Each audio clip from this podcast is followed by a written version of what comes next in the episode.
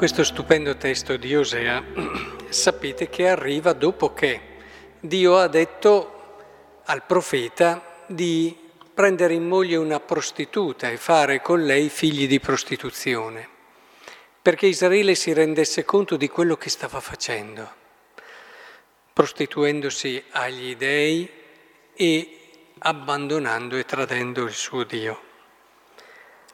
E dopo averla richiamata, dopo averla anche spaventata, dopo averla messa davanti a quella che era il suo tradimento in tutta la sua forza ed evidenza, però ecco che arrivano queste parole, inattese per certi versi, ma come è inattesa tutta la storia della salvezza, soprattutto nel suo epilogo. Ecco, io la sedurrò, la condurrò nel deserto, perlerò il suo cuore, là mi risponderà come nei giorni della sua giovinezza. Sì, perché l'unica cosa che ci può far avere il cuore di una persona è questa, è l'amore. Possiamo giustamente metterla davanti alle sue responsabilità, perché vedete, non si capisce il valore di questo passaggio se non ci fosse il passaggio prima. Se Dio non l'avesse anche minacciata in modo diretto, cioè nel senso di averla messa davanti a quello che era il suo delitto, il suo peccato, il suo tradimento, come sbagliano le persone che pensano di far capire la misericordia di Dio annullando questa prima parte. Non si comprende che una persona ti vuole bene se tu prima non ti rendi conto di che cosa hai fatto. Non comprendi l'infinito amore e misericordia di chi ti dà il perdono se non hai compreso il tuo profondo e grave peccato. Quando in nome appunto di questa misericordia di Dio si trascura questo passaggio, si vuole quasi subito saltare all'altro, si fa un errore enorme.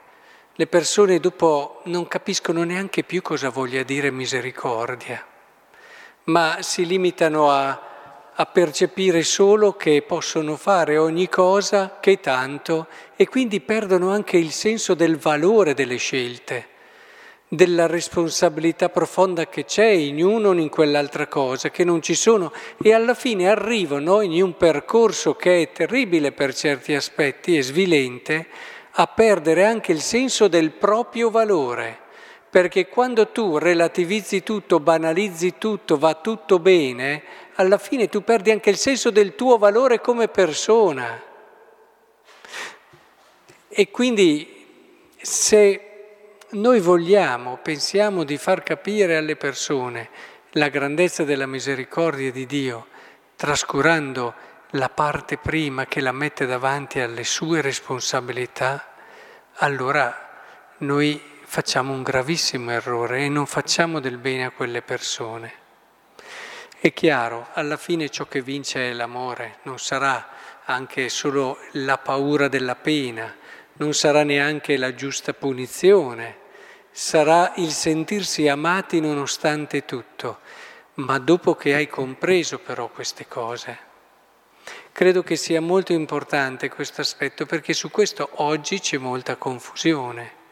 Eh, si dice così, ma perché cosa fai? Dividi, Dio unisce, Dio vuole bene, ma perché dici quella cosa lì? Perché vuoi quell'altra cosa lì? Eh, il questione del voler bene è una cosa seria, è una cosa seria. Se tu banalizzi il fatto degli sbagli, eh, tu banalizzi anche il voler bene tu banalizzi il voler bene. Se quando come genitori dovremo educare dei figli e a questi figli diamo sempre vinta, alla fine non li mettiamo mai davanti alle loro responsabilità, questi figli cresceranno con la consapevolezza di non valere. E da questo poi nasceranno tantissime altre problematiche, un lasciarsi andare, un non prendere sul serio la vita, un mandarsi a quelle che sono distrazioni, sballi qualunque.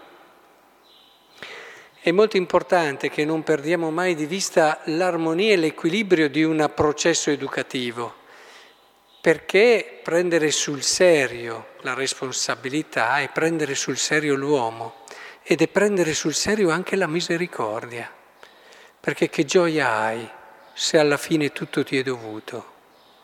Che gioia sperimenti quando alla fine, eh, tanto Dio è così e deve fare così. Credo che in questo anche il Vangelo ci possa aiutare, proprio perché è proprio in questa fede, è tutto sulla fede il Vangelo di oggi. Ma voi credete che nella fede si possa crescere ed arrivare alla fede quella vera solamente per una riflessione razionale? E perché abbiamo capito, abbiamo sperimentato, abbiamo fatto un'esperienza emozionante che mi ha fatto venire la pelle d'oca e di conseguenza credo in Dio.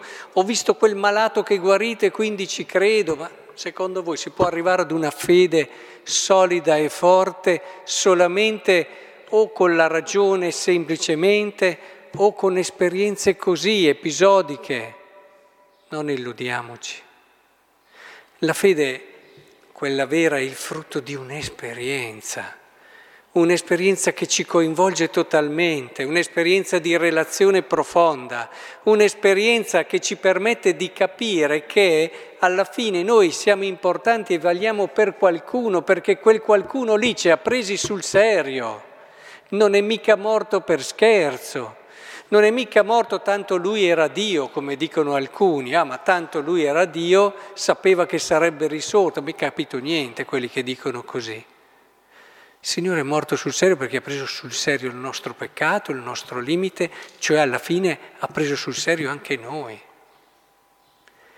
E, e, proprio perché tu sperimenti questo e ti senti amato al di là di questo, dopo aver capito e compreso anche la profondità del tuo limite e del tuo peccato, ed è proprio da lì che capisci anche quanto il Signore ti voglia bene, ecco che allora in questa relazione nasce e fiorisce l'affidarsi totalmente a Dio, che appoggiandosi certo sulla ragione, appoggiandosi certo anche su esperienze che possiamo vivere, però rende vero, profondo, solido il nostro atto di fede.